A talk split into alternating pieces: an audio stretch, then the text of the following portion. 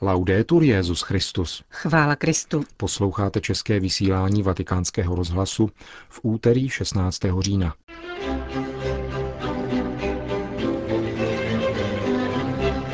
Benedikt XVI. zaslal řediteli FAO poselství ke Světovému dni výživy. Seznámím vás s postavou blahoslavené Kateřiny Teka Kvíty, která bude kanonizována Benediktem XVI. tuto neděli. A v druhé části pořadu si připomeneme půl tisíciletí od odhalení Michelangelových fresek na klenbě Sixtínské kaple. Hezký poslech přejí Johana Bromková a Milan Glázer. Zprávy vatikánského rozhlasu. Vatikán. Stupňující se lhostejnost a na druhé straně vypjatá soutěživost na potravinovém trhu, vinou obou těchto postojů zapomínáme, že na světě ještě existuje podvýživa. Mohou na ní reagovat pouze společná a sdílená řešení. S těmito slovy se obrací Benedikt XVI. ve svém dnešním poselství ke Světovému dní výživy na ředitele FAO Jose Graciana da Silvu. Hlad lze vymítit pouze vzájemnou solidaritou a spoluprací, připomíná papež nijak novou pravdu a vítá téma letošního dne výživy, které zní Zemědělská družstva živí svět. Svatý otec poukazuje především na kooperativní hledisko a na lidský rozměr takovéhoto typu rurálního podnikání. Jedná se o alternativní pojetí v porovnání se státními, interními a mezinárodními měřítky, jejichž jediným cílem se zdá být zisk, prosperita trhu využívání zemědělských výrobků v jiných než potravinářských odvětvích a zavádění nových výrobních postupů bez nutných opatření. Stojí v poselství. Vatikán. Po prvním pražském blahořečení roku víry bude následující neděli Benedikt XVI. společně se synodními otci slavit kanonizační liturgii sedmi nových svatých, čtyř řeholníků a tří lajiků. Svatořečena bude také vůbec první domorodá indiánka ze sklonku 17. století, blahoslavená Kateřina Teka Kvíta. Lilie Mohavků byla před deseti lety patronkou Světových dní mládeže v Torontu. Tato žena opustila svou rodnou vesnici, aby se vyhnula manželství z donucení. Uchýlila se do jezuitské misie a zde po krátkém životě modlitby a sebezáporu zemřela v pouhých 24 letech. Nevšední příběh irokéské panny a význam jejího svatořečení přibližuje vatikánskému rozhlasu postulátor kanonizačního procesu otec Paolo Molinari. Tato mladá žena se postavila na odpor kmenovým náčelníkům, kteří ji vybrali manžela. Byla vedena jak křesťanskou vírou, kterou jako malá zažila u své matky, tak jistě i boží milostí. Její velkou touhou bylo celé se dát Kristu. Dnešní mládež je vystavena kultuře, která zrovna není prosycena křesťanstvím a zcela odvrhuje čistotu a rizí odevzdanost Kristu.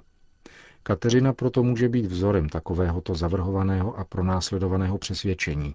Navíc jejím svatořečením církev vyslovuje své uznání indiánským kmenům, které mnoho vytrpěli kvůli kolonizaci svých území, Vzpomínám si, že již při beatifikaci, kterou si velmi přál Jan Pavel II., se mnozí kmenoví náčelníci pišnili tím, že církev ocenila někoho z jejich lidu a tím i bohatství indiánských tradic a kultury. Říká postulátor kanonizačního procesu blahoslavené Kateřiny Teka Kvíty, otec Paolo Molinari. Vatikán. Státní sekretariát svatého stolce vydal dnes prohlášení týkající se rytířských řádů a vyznamenání. Na základě mnoha dotazů týkajících se vztahu svatého stolce k těmto řádům, nesoucích jména různých svědců či posvátných titulů, považuje svatý stolec za potřebné oznámit, že uděluje pouze tato vyznamenání. Nejvyšší řád Kristův, řád Zlaté ostruhy, řád Pia IX., řád svatého Řehoře Velikého a řád svatého Silvestra – Svatý stolec uznává a zaručuje pouze dvě instituce rytířských řádů. Suverénní vojenský hospitální řád svatého Jana v Jeruzalémě na Ródu a na Maltě, tedy suverénní řád maltéských rytířů, a rytířský řád svatého hrobu jeruzalémského. A nechystá v této oblasti žádné změny. Všechny ostatní řády, nově založené a odvolávající se na zaniklé středověké řády, nejsou svatým stolcem uznány a nemohou proto tvrdit, že navazují na jejich historickou a právní legitimitu, jejich cíle a organizační strukturu. Svatý stolec ve snaze vyhnout se bohužel možným nedorozuměním, která jsou vyvolávána nedovoleným vydáváním dokumentů a nenáležitým používáním posvátných míst, a také, aby zabránil pokračujícímu zneužívání, které mnoha lidem dobré víry působí újmu, prohlašuje, že nepřikládá žádnou hodnotu osvědčením, dokumentům a vyznamenáním vydávaným neuznávanými bratrstvy a že považuje za nepatřičné, jsou-li užívány kostely a kaple k takzvaným obřadům investitury. Vatikán. Zvony Evropy, Bells of Europe, tak se nazývá film, který byl vyroben Vatikánským televizním centrem ve spolupráci s dalšími institucemi a který měl včera premiéru v synodní aule. Film Zvony Evropy pojednává o vztazích mezi křesťanstvím, evropskou kulturou a budoucností starého kontinentu. Jeho součástí jsou původní rozhovory s mnoha rozmanitými osobnostmi, v čele s papežem Benediktem XVI. Jednotící osnovou filmu je hlas zvonů z nejrůznějších částí Evropy. Hudbu k filmu skomponoval slavný estonský skladatel Arvo Part, který ve filmu také hovoří. 90-minutový film režíroval Carlos Casas. Konec zpráv.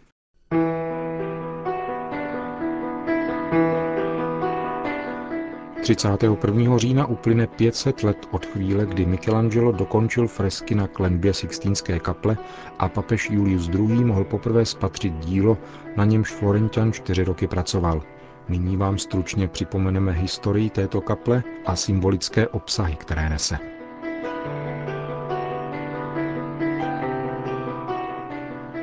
Michelangelo žárlivě střežil své tajemství.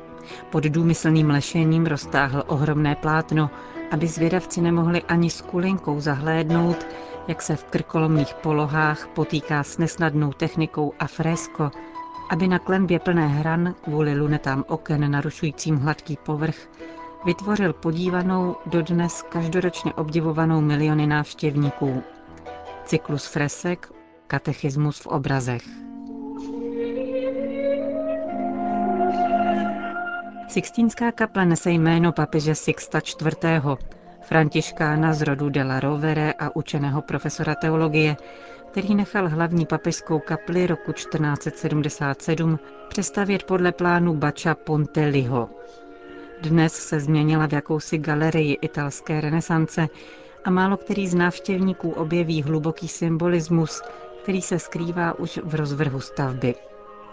Proporce kaple totiž sledují věrně popis svatyně svatých Šalamúnova chrámu, jak se zachoval ve starém zákoně.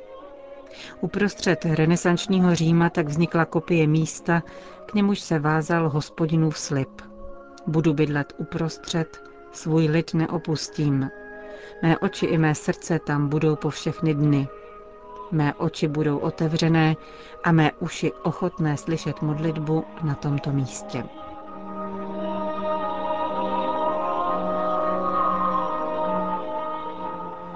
K freskové výzdobě bychom však stěží hledali méně vhodné místo.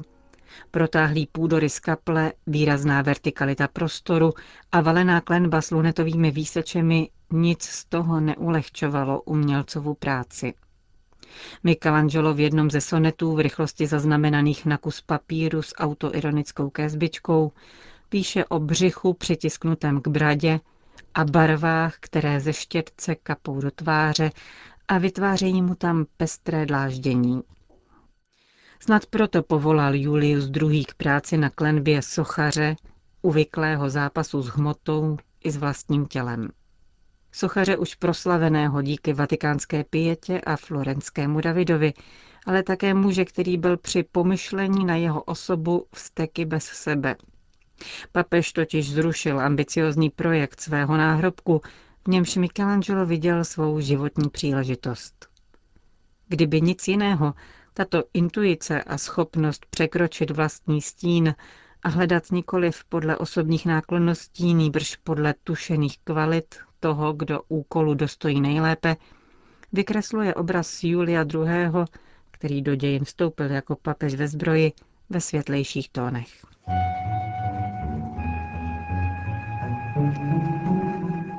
Michelangelovi je právě 33 let, když se ujímá zakázky. A papež nechává celý projekt na něj.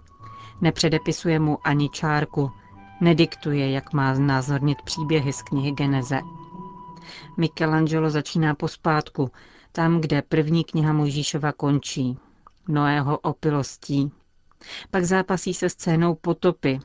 Nezvládli ještě tak docela techniku fresky a je nucen výjev předělávat.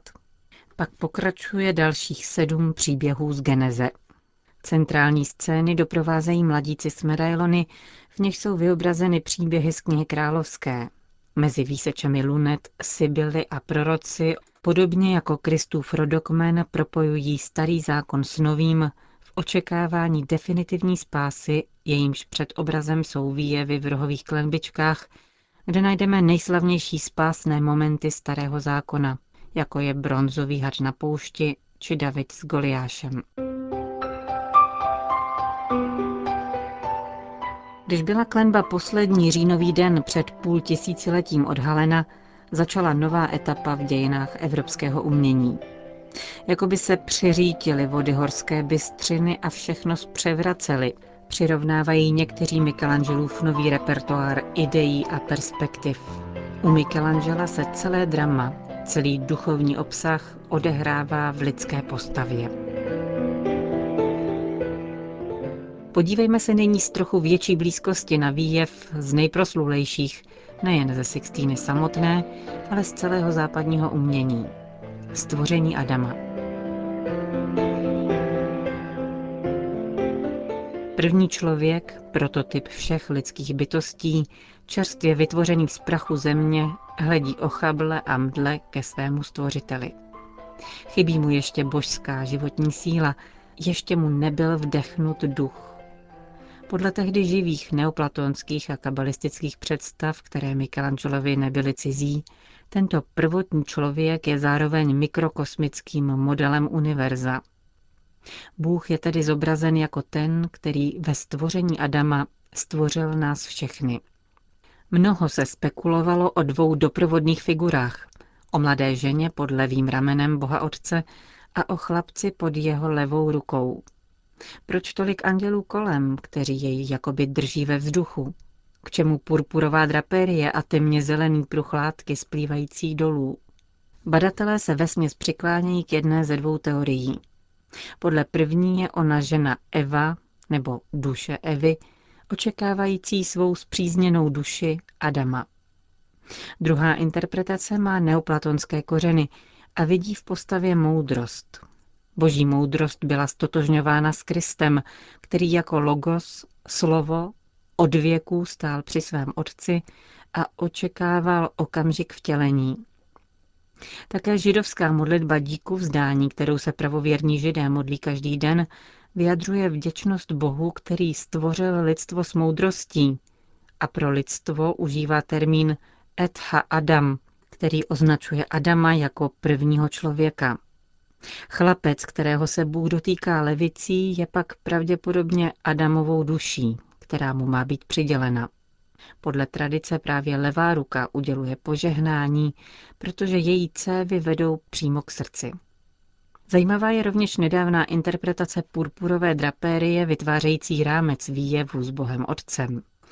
Někteří v ní totiž zahlédli řez lidským mozkem, což by potvrzovalo Michelangelovi znalosti kabaly, podle níž je moudrost spojena právě s pravou hemisférou mozku, tedy tou, která je znázorněna. Postavy kolem Boha Otce pak mají symbolizovat potomstvo, které bude počato. Malba tedy naznačuje, že jsme všichni potomci Boží a očekáváme zrození z jeho mozku. Bůh Otec, zobrazený jako velebný stařec s bílým vousem, jak si žádá tradiční reprezentace absolutního a věčného, napřahuje pravici k Adamovi. Celá moc tvůrčího gesta je obsažena v Adamově těle, v jeho sošné kráse a v pohledu Boha Stvořitele.